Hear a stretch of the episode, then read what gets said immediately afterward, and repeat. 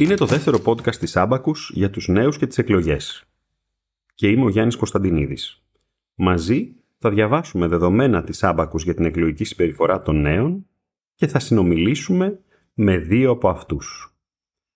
Κάποιοι έχουν ήδη εγκαταλείψει τη χώρα με αεροπλάνα και βαπόρια, όπως λέει και το τραγούδι. Κάποιοι άλλοι συνεχίζουν να κατοικούν στον ίδιο φυσικό χώρο, όμως εμφανίζουν τάσεις φυγής από την κοινωνία.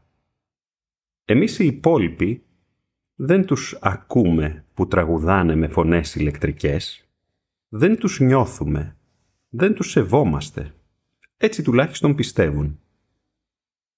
Είναι οι νέοι τους σήμερα και αυτό είναι το δεύτερο από μια σειρά podcast της εταιρείας ερευνών Abacus για τους νέους. Με αφορμή τις εκλογές που έρχονται, η Abacus ανοίγει τα αρχεία δεδομένων και αναζητά απαντήσεις στο τι και το γιατί των πεπιθήσεων, των αξιών και των συμπεριφορών των σημερινών νέων στην Ελλάδα. Των Zoomers και των Millennials, όπως συνηθίσαμε πια να τους αποκαλούμε. Δύο γενεών που θεωρούνται πια από όλους μας ως διακριτή κοινωνική κατηγορία. Με διαφορετικές εμπειρίες, διαφορετικές συνήθειες, διαφορετικές προσδοκίες. Συνεπώς και διαφορετική ματιά για την πολιτική. Οι μικρότεροι, οι Zoomers, είναι η γενιά των πολλαπλών κρίσεων. Του COVID και της καραντίνας, του πολέμου επί ευρωπαϊκού εδάφους και της πληθωριστικής οικονομίας. Οι λίγο μεγαλύτεροι, οι millennials, είναι η γενιά της κατάρρευσης των βεβαιωτήτων. Εκείνοι που μεγάλωναν ως οι τυχεροί που θα τα είχαν όλα στα πόδια τους. Και ξαφνικά βρέθηκαν να πρέπει να διαχειριστούν την απόλυτη ματέωση. Είναι όμως όλα αυτά αρκετά για να δικαιολογήσουν τη χρήση του όρου πολιτική γενιά για εκείνες και εκείνους που δεν είχαν ψηφίσει ποτέ τους πριν από το 2009. Παρέα με τον Ιάσονα Μαντινιό, αναλυτή της εταιρείας, θα προσπαθήσουμε να μεταφράσουμε τους αριθμούς των πινάκων της Άμπακους σε εικόνες και σκέψεις των νέων για την πολιτική και την κοινωνία τους σήμερα. Σημερινό μας θέμα, οι επιλογές ψήφου των νέων που φτάνουν στην κάλπη. Είναι αναλογικά πολύ λιγότεροι από τους μεγαλύτερους. Στο προηγούμενο podcast της σειράς είχαμε σημειώσει ότι ένας στους τέσσερις νέους κάτω των 34 ετών δηλώνουν πολύ μικρή πιθανότητα προσέλευσης στην κάλπη της 21ης Μαΐου. Ποσοστό που φυσικά θα πρέπει να θεωρηθεί πρακτικά μεγαλύτερο αν λάβει κανείς υπόψη ότι μεγάλος αριθμός ανθρώπων που απέχουν από τις κάλπες δεν έχουν καμία προθυμία συμμετοχής σε έρευνα που στοχεύει στην καταγραφή πολιτικών στάσεων και συμπεριφορών και συνεπώς αυτοαποκλείονται από τις έρευνες. Α εστιάσουμε σε εκείνους που φτάνουν στην κάλπη όμως. Συνεχίζουν άλλωστε να είναι οι περισσότεροι. Πόσο διαφορετικά ψηφίζουν οι Άσονα; Ψηφίζουν αρκετά διαφορετικά θα έλεγε κανείς. Ε, σύμφωνα με τα στοιχεία της εταιρείας μας, συγκριτικά με το σύνολο, οι νέοι ω 34 ετών είναι κατά 19% λιγότερο πιθανό να ψηφίσουν τη Νέα Δημοκρατία, 11% πιο πιθανό να υποστηρίξουν το ΣΥΡΙΖΑ, 33% λιγότερο πιθανό να ψηφίσουν ΚΚΕ, 17% περισσότερο πιθανό να υποστηρίξουν το ΠΑΣΟΚ, 40% περισσότερο πιθανό να στηρίξουν το ΜΕΡΑ25 ες, και τα κακά μαντάτα βρίσκονται στο ότι είναι 28% περισσότερο πιθανό να στηρίξουν ακόμα Κασιδιάρη. Να τονιστεί εδώ ότι αυτά τα ποσοστά αποτελούν ποσοστά σύγκρισης με το σύνολο ανεξαρτήτως μεγέθους κόμματος. Τα νούμερα της Άμπακους επαληθεύουν κάποιες από τις κοινές παραδοχές, όμως δείχνουν να αμφισβητούν κάποιες άλλες. Για παράδειγμα, επαληθεύουν τη μεγαλύτερη απήχηση του ΜΕΡΑ25 και του κόμματος Κασιδιάρη, όπως και της Χρυσής Αυγής κατά το παρελθόν, στα νεότερα ηλικιακά στρώματα. Από την άλλη, δείχνουν προς μια πιο ήπια από τη φημολογούμενη υπεροχή του ΣΥΡΙΖΑ έναντι της Νέας Δημοκρατίας στις νέες ηλικιακές κατηγορίες. Όπως επίσης και μια σημαντική αποδοχή του Πασόκ στους νέους, η οποία δεν έχει ποτέ υπογραμμιστεί στο παρελθόν. Αντιθέτως, η εικόνα που έχουμε σχηματίσει για το Πασόκ είναι αυτή ενός κόμματος με γερασμένο κοινό μιας άλλης εποχής. Α προσπαθήσουμε να ανοιχνεύσουμε τις τάσεις αυτές στα λόγια των δύο συνομιλητών μας σε αυτή τη σειρά των podcasts, του Κωνσταντίνου και της Παναγιώτας. Κωνσταντίνε, τι σημαίνει το ΜΕΡΑ25 για τους ανθρώπους της γενιάς σου; Η αλήθεια είναι πως το ΜΕΡΑ25 όντως αποτελεί αντικείμενο συζήτησης για τα άτομα της γενιάς μου όταν αυτή φτάνει στα, στα θέματα της πολιτικής πραγματικότητας. Ενδεχομένως να έχει αυτόν τον αέρα της ρήξης και της αντίδρασης απέναντι στο παραδοσιακό σύστημα, το κατεστημένο, στον τρόπο που λαμβάνονται οι αποφάσεις. Ε, ίσως είναι οι μνήμες από το όχι του Βαρουφάκη το 2015, η αντισυμβατική για τα πολιτικά δεδομένα της Ελλάδας εικόνα του, ακόμα και η παρέτησή του μετά την ψήφιση και την υπογραφή του μνημονίου από την κυβέρνηση ε, Τσίπρα. Ε, αυτοί που αποστρέφονται τα κόμματα και τον τρόπο που ασκείται η πολιτική βλέπουν στο, στο Βαρουφάκη μια πιθανή εναλλακτική. Σου λέει αυτός ήταν μέσα στα πράγματα και μετά έφυγε. Ε, υπάρχει μια ταύτιση. Ε, επιπλέον ως κόμμα το ΜΕΡΑ25 είναι υπέρμαχο και προσπίζεται τα περιβαλλοντικά ζητήματα, τα έμφυλα ζητήματα. Είναι δηλαδή σε μεγάλο βαθμό ευθυγραμμισμένο με τις ανησυχίες που απασχολούν πολλούς νέους. Με τρόπο όμως ο οποίος θα τον χαρακτήριζα πηγαίο και όχι τόσο ξύλινο ή καθαρά προεκλογικό. Του τύπου ας πούμε και κάτι για το περιβάλλον ή τις γυναικοκτονίες γιατί είναι της μόδας και πουλάει. Αυτή η αυθεντικότητα ε, του Βαρουφάκη είναι, αναγνωρίζεται από τους νέους. Υπάρχουν όμως και άλλοι τόσοι νέοι, ή ίσως και περισσότεροι αν λάβουμε υπόψη τα νούμερα της Άμπακους, που αντιμάχονται αυτή την ατζέντα και που μάλιστα είναι πρόθυμοι να επιτρέψουν έως και τη χρήση της βίας προκειμένου να στερήσουν ατομικά δικαιώματα που ας υποθέσουμε ότι η ψήφος για το ΜΕΡΑ25 επιχειρεί να προστατεύσει. Μιλώ για εκείνους τους νέους που θα ψήφιζαν, αν είχαν την επιλογή τελικά, το κόμμα Κασιδιάρη, το κόμμα ενός καταδικασμένου για συμμετοχή σε εγκληματική οργάνωση. Έχεις γνωρίσει τέτοιους συνομιλίκους, Κωνσταντίνε; Πώς σκέφτονται αυτοί οι άνθρωποι; Πράγματι, μιλάμε για ανθρώπους με ένα διαφορετικό προφίλ από τους προηγούμενους. Ε, η κοινωνική και η επαγγελματική κύκλοι των ε, δύο κατηγοριών δεν τέμνονται ποτέ. Ε, βέβαια αυτό δεν βοηθά στην κατανόηση της επιλογής της ψήφου ε, και των δύο ομάδων.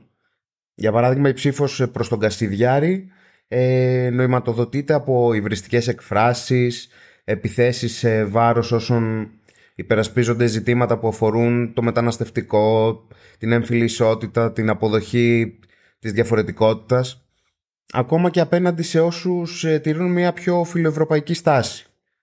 Τώρα από την άλλη μεριά η προάσπιση τέτοιων ζητημάτων ε, και υποστήριξη κομμάτων όπως το ΜΕΡΑ25 που αναφέραμε και πριν ε, ταυτίζεται με την αποστροφή απέναντι σε τόσους ψηφοφόρους ε, όχι μόνο του Κασιδιάρη αλλά και της χρυσής αυγής παλαιότερα όσο και προς την ηγεσία των κομμάτων αυτών. Όσες φορές έχω προσεγγίσει κάποιον συνομήλικό μου ε, που στέκεται θετικά απέναντι στον Κασιδιάρη αυτό που ακούω είναι αναφορές όχι μόνο στους μετανάστες, στους ξένους ή μέσα εισαγωγικά στους ανώμαλους που έχουν βρωμίσει στην Ελλάδα ε, αλλά ακόμα και στους πιο προοδευτικούλιδες Έλληνες που, που στηρίζουν ε, αυτά τα κόμματα. Είτε με αναφορές στο σύστημα των διεφθαρμένων πολιτικών, είτε στα τζάκια που λιμένονται τη χώρα. Σε μεγάλο βαθμό οι παραπάνω ε, πυλώνες των επιχειρημάτων επικαλύπτονται. Ε, δηλαδή οι αναφορές της μιας και της άλλης κατεύθυνσης των ψηφοφόρων αυτών συνυπάρχουν στο λόγο τους ε, τόσο βέβαια στο λόγο των ψηφοφόρων όσο και στο του κόμματος και του γενικότερου πολιτικού χώρου στον οποίο κινείται. Πρόκειται πράγματι για τις δύο κυρίαρχες ερμηνείες της ψήφου για κόμματα της εξτρεμιστικής δεξιάς. Από τη μία μεριά, η αξιακή βάση που συνδέεται με την ξενοφοβία, τη μυσαλλοδοξία και τον εθνικισμό. Και από την άλλη πλευρά, η αντισυστημική βάση που συνδέεται με την έλλειψη εμπιστοσύνης στους λειτουργούς των πολιτικών θεσμών η οποία και οδηγεί στην αφισβήτηση του ίδιου του κοινοβουλευτισμού. Η απαξίωση της δημοκρατίας δεν εκδηλώνεται εύκολα σε μια διαπροσωπική επαφή, όμως καταγράφεται ρητά στις απαντήσεις των ερευνών κοινής γνώμης σε ερωτήματα όπως για παράδειγμα θα ήταν καλύτερα αν ένας ισχυρός ηγέτης λάμβανε ενισχυμένες εξουσίες που δεν ελέγχονταν από άλλους θεσμούς, στο οποίο το 15% των Ελλήνων απαντούν θετικά Όμως, γιατί αυτού του τύπου οι απόψεις να είναι ισχυρότερες μεταξύ των νέων σε σύγκριση με τον γενικό πληθυσμό; Κομμάτι της ερμηνείας βρίσκεται στην τάση απόρριψης της τρέχουσας μορφής δημοκρατίας, της λεγόμενης κομματικής δημοκρατίας από τους νέους, για την οποία συζητήσαμε στο προηγούμενο podcast. Η έξοδος από τη συμβατική πολιτική δεν οδηγεί μόνο στην κινηματική δράση, ήπια ή εντονότερη, αλλά και στην πολιτική βία. Γι' αυτό και η διατήρηση μιας κοινωνίας εντός του πεδίου της λεγόμενης συμβατικής δημοκρατίας θα πρέπει να είναι πάγιος στόχος κάθε πολιτικού συστήματος και άρα του πολιτικού προσωπικού που προφανώς έχει πρωτεύοντα ρόλο στη διαχείριση του συστήματος αυτού. Άλλωστε, είναι η έκπτωση του παραδείγματος της κοινοβουλευτικής δημοκρατίας με ευθύνη όσων ανέλαβαν τη λειτουργία τους που ανοίγει διόδους έξω από το δημοκρατικό σύστημα. Η έξοδος λοιπόν από τα όρια της συμβατικής πολιτικής εγκυμονεί τον κίνδυνο της πολιτικής βίας, ιδιαιτέρως για εκείνους που είναι λιγότερο διαλλακτικοί και περισσότερο έτοιμοι να υιοθετήσουν πιο έντονες συμπεριφορές λόγω της ηλικίας τους. Και αυτό είναι ένα τμήμα της ερμηνείας της εντονότερης προτίμησης των νέων για κόμματα τύπου χρυσής αυγής. Ε, ναι, εδώ θα ήθελα να μου πετραπεί να τονίσω ότι αυτό που παρατηρούμε στο δείγμα των νέων μας είναι ουσιαστικά η άνοδος ακροδεξιάς. Δεν πρόκειται δηλαδή για μια τυχαία εκδήλωση πολιτικής μυσαλλοδοξίας, αλλά μια στήριξη, ένα σχηματισμό συγκεκριμένης ακροδεξιάς πολιτικής χρειάς, με γνωστή σε όλους μας στην ιστορία τόσο στην Ελλάδα, ε, με γνωστή σε όλη μας ιστορία τόσο στην Ελλάδα όσο και διεθνώς. Και δεν είναι το ίδιο ακριβώς μια φωνή που λειτουργεί πολλές φορές καταγγελτικά, αλλά εν τέλει διορθωτικά επί της δημοκρατίας με μια φωνή που την καταγγέλει εν γέννη προσπαθώντας να την αντικαταστήσει. Και ενώ συμφωνώ ότι τα κόμματα και το κοινοβούλιο προφανώς αποτελούν το θεμέλιο λίθο της δημοκρατίας μας, ε, η απογοήτευση με αυτά και η υποστήριξη κομμάτων και φωνών που υποσκάπτουν τη, τη λειτουργία της κοινοβουλευτικής δημοκρατίας ε, μπορεί να προέρχεται και όλες από μια μεγάλη απεσιοδοξία και απογοήτευση με την ικανότητα λήψης πολιτικών αποφάσεων από το κέντρο λήψης πολιτικών αποφάσεων. Ε, μην ξεχνάμε ότι τα τελευταία 15 χρόνια δεν έχουν περάσει όσα θέλαμε να περάσουν και ενδεχομένως η πληγωμένη, ας το πούμε έτσι, εθνική ταυτότητά μας να εκφράζεται με τον πιο μυσαλόδοξο, άγαρμπο και ενδεχομένως και επικίνδυνο τρόπο. Ορθώς ο Ιάσον έθεσε το ζήτημα της διαμορφωμένης πολιτικής χρειάς της οργισμένης ψήφου για κόμματα τύπου Χρυσής Αυγής. Γιατί λοιπόν οι νέοι να είναι πιο ξενοφοβικοί ή πιο εθνικιστές από τους μεγαλύτερους; Δεν θα ήταν πιο λογικό οι νέες γενιές που μεγάλωσαν με μετανάστες και πάσης άλλης φύσης μειονότητες γύρω τους να είναι πιο ανεκτικοί απέναντί τους; Εδώ χρειάζεται βέβαια να διαχωρίσουμε τους νέους βάσει και δευτερευόντων κοινωνικών χαρακτηριστικών τους. Τη στήριξη στο κόμμα Κασιδιάρη δίνουν συνηθέστερα νέοι άνδρες χαμηλότερου επίπεδου μόρφωσης και εισοδήματος, που συνήθως τοποθετούνται χαμηλά στην επαγγελματική ιεραρχία.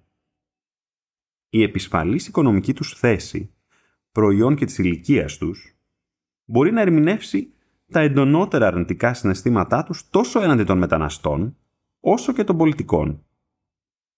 Οι δε εμπειρίες τους από την επαφή με ανθρώπους διαφορετικών χαρακτηριστικών είναι περιορισμένοι.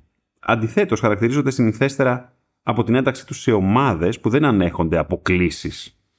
Όπως η οπαδική σύνδεσμη, για παράδειγμα. Το κοινό του Ηλία Κασιδιάρη, με άλλα λόγια, είναι ένα έτοιμο για αυτόν κοινό. Και επιπλέον, ένα κοινό που είναι έτοιμο να καθοδηγηθεί ιδιότητα χρήσιμη μετά την απαγόρευση της συμμετοχής του κόμματος στις προσεχείς εκλογές. Εξέλιξη που άφησε ορφανούς τους βέβαιους υποστηρικτές του. Ας έρθουμε όμως τώρα στα πιο δύσκολα προς ερμηνεία ευρήματα του Ιάσονα. Γιατί δεν είναι μεγαλύτερη η υπεροχή του ΣΥΡΙΖΑ στους νέους Ιάσονα. Θα περίμενε κανείς ότι οι νέοι θα ήταν πολύ πιο αριστερόστροφοι από όσο τα ποσοστά που μας ανέφερες προηγουμένως μαρτυρούν ανεκτικότητα, διεκδίκηση της αλλαγής, ριζοσπαστισμός. Είναι όλα χαρακτηριστικά του παραδοσιακού πυρήνα της αριστεράς και παράλληλα και της νεότητας. Έλα όμως που δεν είναι. Οι νέοι ως 34 ετών ε, είναι όσο αριστεροί είναι και στο σύνολο του δείγματός μας. Ε, δηλώνουν βέβαια κατά 19% λιγότερο δεξί και κατά 24% λιγότερο κεντρώοι. Αυτό όμως που κυρίως δηλώνουν ε, είναι απορριπτική του άξονα αριστερά-δεξιά και είναι 25% περισσότερο πιθανό για ένα νέο από ό,τι στο σύνολο να αρνηθεί την τοποθέτησή του στον άξονα αριστερά-δεξιά. Από όλες τις διαφορές που παρατηρούνται, αυτή είναι η σημαντικότερη. Και το ερώτημα που ε, έχουμε λοιπόν είναι πώς κατανέμεται στην κάλπη η ψήφος εκείνων που αρνούνται ε, το δίπολο αριστερά-δεξιά και τις κυρίαρχες νοηματοδοτήσεις τους. Ε, η απάντηση είναι ότι οι ψήφοι αυτών διαχέονται σε όλα τα κόμματα, με τη Νέα Δημοκρατία και το κόμμα Κασιδιάρη να κερδίζουν ποσοστά της τάξης του 12% και 8% αντίστοιχα και τη μεγαλύτερη μερίδα να παραμένει αναποφάσιστη. Εντός όσων προσδιορίζονται ως αριστεροί ή κέντρο-αριστεροί, ο ΣΥΡΙΖΑ κερδίζει μόνο το 37% των ψήφων, έχοντας απώλειες και προς άλλα κόμματα του αριστερού ημισφαιρίου, όπως είναι το ΚΚΕ, το ΜΕΡΑ25 και το ΠΑΣΟΚ, το οποίο κλαμβάνεται από τους ψηφοφόρους του ως αριστερό κόμμα. Ε, η Νουδού κερδίζει το 64% όσων τοποθετούνται στο δεξιό ημισφαίριο, έχοντας πιο περιορισμένες απώλειες προς τα δεξιά της. Ε, γενικά, εδώ είναι καλό να υπογραμμιστεί ότι η Νέα Δημοκρατία παραμένει ισχυρή και στις νεότερες ηλικιακές κατηγορίες, ε, κερδίζοντας υψηλότερο ποσοστό τόσο λόγω της γονεϊκής επίδρασης, που συνεχίζει μάλλον να είναι υψηλή στην ελληνική οικογένεια, όσο και λόγω του γεγονότος ότι αποτελεί φορέα ε, των ισχυρών ακόμα συντηρητικών αξιών στην ελληνική κοινωνία. Δεν είναι λοιπόν μεγαλύτερη η εκλογική ζήτηση για ένα αριστερό κόμμα στους νέους. Και επιπλέον υπάρχει σημαντική κομματική προσφορά στο αριστερό ημισφαίριο. Συνεπώς, ο ΣΥΡΙΖΑ έχει σημαντικό ανταγωνισμό. Είναι επίσης πιθανό πως η κυβερνητική θητεία του ΣΥΡΙΖΑ του στέρισε τμήμα της διεκδικητικότητας που συνεπάγεται η απόσταση από την εξουσία. Αν μάλιστα λάβει κανείς υπόψη το γεγονός ότι κυβέρνησε έχοντας ως εταίρο ένα κόμμα με σαφείς ακροδεξιές αναφορές σε κοινωνικά ζητήματα και με εθνικιστικές αναφορές σε ζητήματα εξωτερικής πολιτικής, όλα αυτά θόλωσαν την εικόνα του ως κόμματος της ριζοσπαστικής αριστεράς. Ίσως μάλιστα περισσότερο στους ασυμβίβαστους νέους, σε σύγκριση με την επίδραση που μπορεί να είχε στους μεγαλύτερης ηλικίας ψηφοφόρους. Ας έρθουμε όμως και στο δεύτερο παράξενο έβριμα, την αυξημένη σε σύγκριση με το μέσο όρο απήχηση του Πασόκ στους νέους. Παναγιώτα, είναι το Πασόκ ένα κόμμα για τους νέους; Το Πασόκ είναι ένα κόμμα για τους νέους, αλλά με την έννοια του καλτ και της ε, ρετρονραγνίας θα έλεγα. Αυτό που μας φαίνει κοντά με το Πασόκ ως γενιά των Zoomers είναι η φράση «το παλιό το Πασόκ το ορθόδοξο», χωρίς να ξέρουμε βέβαια τι λέμε και τι σημαίνει αυτό. Μας αρέσουν οι αφορές στο παρελθόν. Η αλήθεια είναι πως δεν ξέρω γιατί θεωρείται μια μόδα που μας κάνει ίσως cool. Μας κάνει cool και διαβασμένους για το παρελθόν του Πασόκ. Το τότε αναποτελεσματικό κράτος, η τότε κακή διαχείριση των οικονομικών και η διαφορά, διαφθορά συγγνώμη, είναι συχνά σημεία αναφοράς των νέων για το Πασόκ με την έννοια του χαβαλέ και της πλάκας. Με αυτό το σαρκαστικό ύφος, λοιπόν, σχολιάζουμε οτιδήποτε επηρέασε τότε τους γονείς και τους παππούδες μας, χωρίς να θέλουμε ήδη να ζήσουμε παρόμοιες καταστάσεις φυσικά. Δεν νομίζω ότι η Ρετσινιά έχει φύγει εντελώς από το Πασόκ, αλλά θεωρώ ότι προσπαθεί να δημιουργήσει, να δημιουργήσει σχέση με τους νέους. Αλλά αυτό ίσως γίνεται με αργά βήματα, θα έλεγα.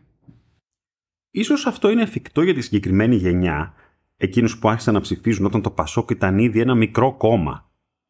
Το δίπολο Νέα Δημοκρατία ΣΥΡΙΖΑ είναι αυτό που ουσιαστικά έχουμε ταυτίσει με την έννοια της κυβερνητικής εξουσίας. Από το 2015 και μετά, όταν έληξε και η θητεία της κυβέρνησης Σαμαρά, ήταν σίγουρα ένα μικρό κόμμα χωρίς προοπτική εξουσίας. Το Πασό και τους νεότερους είναι ένα μικρό ενδιάμεσο κόμμα που θα μπορούσε να λειτουργήσει όσο μετριοπαθής εταίρος του ενός ή του άλλου μεγάλου κόμματος. Δίνει δηλαδή την εικόνα κόμματος που θα μπορούσε να λειτουργήσει εναλλακτικά. Παράλληλα έχει προοδευτικές θέσεις σε κοινωνικά ζητήματα, κάτι που καταγράφεται στα θετικά για τον μέσο νέο σήμερα και επίση ως εικόνα προσώπων δείχνει ένα ακόμα πιο νέων πολιτικών. Σε κάθε περίπτωση αυτή η απήχηση του Πασόκ στους νέους, αν επαληθευτεί και στην κάλπη, θα είναι ομολογουμένως μία έκπληξη δεδομένη τη ευρέω διαδεδομένη αντίληψης ότι το Πασόκ είναι ένα κόμμα ηλικιωμένων. Υπάρχει ένα μεγαλύτερο ερωτηματικό γύρω από τη δήλωση πρόθεσης ψήφου των νέων, ακόμα και όταν δηλώνουν μία τέτοια πρόθεση ψήφου. Έτσι δεν είναι η άσονα. Πράγματι, δυστυχώς είναι έτσι. Ε, η βεβαιότητα για την πρόθεση ψήφου ε, των νέων είναι πραγματικά χαμηλότερη για εκείνους. Ένας στου τέσσερις από τους νέους που έχουν εκφράσει πρόθεση ψήφου σε έρευνες, το τονίζω αυτό, δηλώνουν απολύτως αβέβαιοι για την πρόθεση της ψήφου που έδωσαν, ενώ μόνο το 40% αυτών δηλώνουν απολύτως βέβαιοι. Μάλιστα, για τις νέες γυναίκες το ποσοστό αυτό δεν ξεπερνά το 32%. Το ποσοστό των απολύτως βέβαιων για τη δήλωσή τους είναι 15% υψηλότερη για το γενικό πληθυσμό. Επομένως, η βεβαιότητα της ψήφου των νέων είναι πράγματι μικρότερη και κινούμαστε θολά νερά. Να προσθέσουμε επίσης ότι η βεβαιότητα ψήφου είναι μικρότερη για τους νέους εκείνους που τοποθετούνται στο κέντρο του άξονα αριστερά-δεξιά. Εκείνοι που τοποθετούνται στο κέντρο του άξονα είναι 60% πιθανότεροι να δηλώσουν αβέβαιοι για την ψήφο τους σε σύγκριση με τους αριστερούς και 90% πιθανότερο ε, σε σύγκριση με τους δεξιούς. Οι αριστεροί και οι δεξιοί έχουν λίγο υψηλότερο ενθουσιασμό για την ημέρα των εκλογών, από ό,τι φαίνεται. Τα ποσοστά εκείνων των αριστερών και των δεξιών που συνδέουν την 21η Μαΐου με θετικά συναισθήματα προσεγγίζουν ή ξεπερνούν το 30%, ενώ για τους αυτοαποκαλούμενους κεντρώους είναι μεταβίας 20%. Για κάποιους νέους λοιπόν πλησιάζει η γιορτή. Για τους περισσότερους όμως πλησιάζει μία ανιαρή ή ακόμα χειρότερα μία αγχωτική έως φοβιστική ημέρα. Οι εκλογές τρομάζουν τους περισσότερους νέους. Μοιάζει με τον ορισμό της αποτυχίας μιας δημοκρατίας. Οι Zoomers και οι Millennials λοιπόν στέκονται σε μεγαλύτερη απόσταση από τη συμβατική πολιτική σε σύγκριση με το μέσο ψηφοφόρο. Όσοι από εκείνους παραμένουν εντός των τυχών της και φτάνουν στην κάλπη, το προφανές δείγμα αποδοχής έστω και υποσυνθήκη του πολιτικού συστήματος, μοιράζονται σε πολλές και αρκετά διαφορετικές επιλογές ψήφου. Από αριστερόστροφες έως ακροδεξιές και από μετριοπαθείς έως απορριπτικές των κομμάτων που εκπροσωπούνται στο Κοινοβούλιο. Πάντως, αβέβαιες. Ήταν το δεύτερο podcast της Άμπακους για τους νέους και τις εκλογές. Γιατί τελικά η αξία των ερευνών κοινής γνώμης δεν κρύβεται στην πρόθεση ψήφου.